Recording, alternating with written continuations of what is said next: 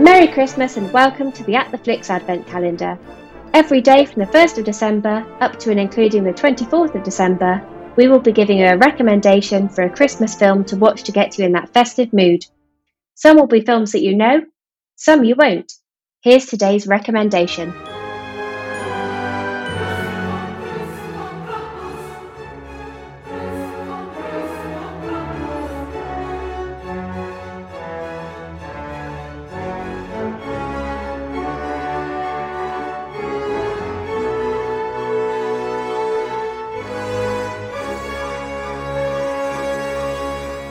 Today's recommendation is the horror comedy Krampus from 2015.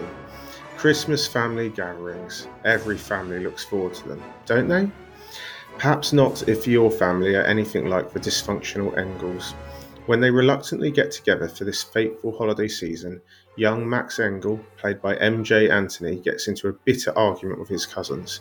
As a result of this fight, Max declares he hates Christmas and throws his letter to Santa on the fire. The combination of the Christmas rejection and destruction of the letter becomes a wake up call for the Krampus, an ancient evil creature, probably best summed up as the opposite to St. Nicholas. His mission is to punish those who treat this time of the year with disdain. For the Engels, this will be a Christmas they never forget, if they survive the wrath of the Krampus. I knew St. Nicholas was not coming this year.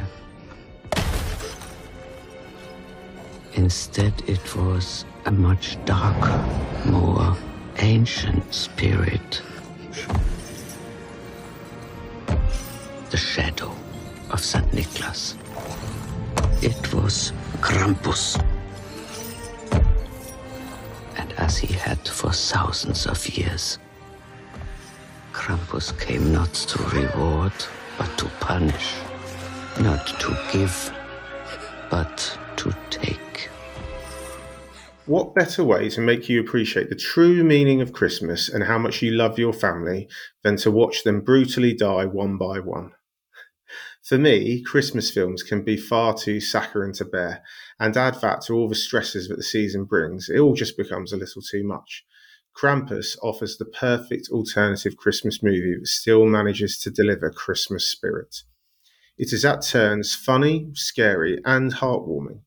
It opens with a glorious representation of the commerciality of Christmas, with Bing Crosby singing It's Beginning to Look a Lot Like Christmas as Christmas shoppers swarm into a store and trash it in their attempts to beat each other to this year's biggest items.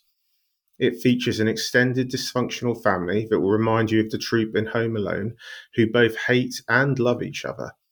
It has some absolutely wonderful horror variations on Christmas staples such as gingerbread men and jack in the boxes that will have you wake in terror.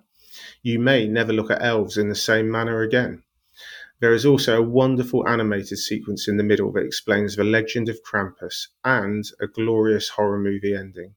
Toni Collette is fantastic, and I think this was her first foray into being a scream queen, something that Hereditary has underlined since.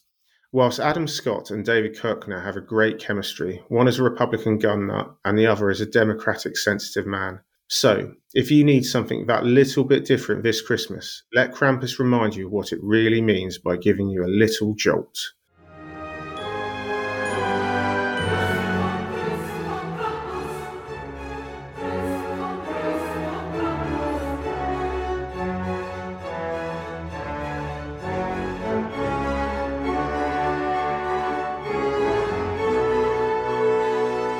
And finally, yesterday's Christmas cracker was who provided the voice of Father Christmas, or North as he is called, in the animated film Rise of the Guardians?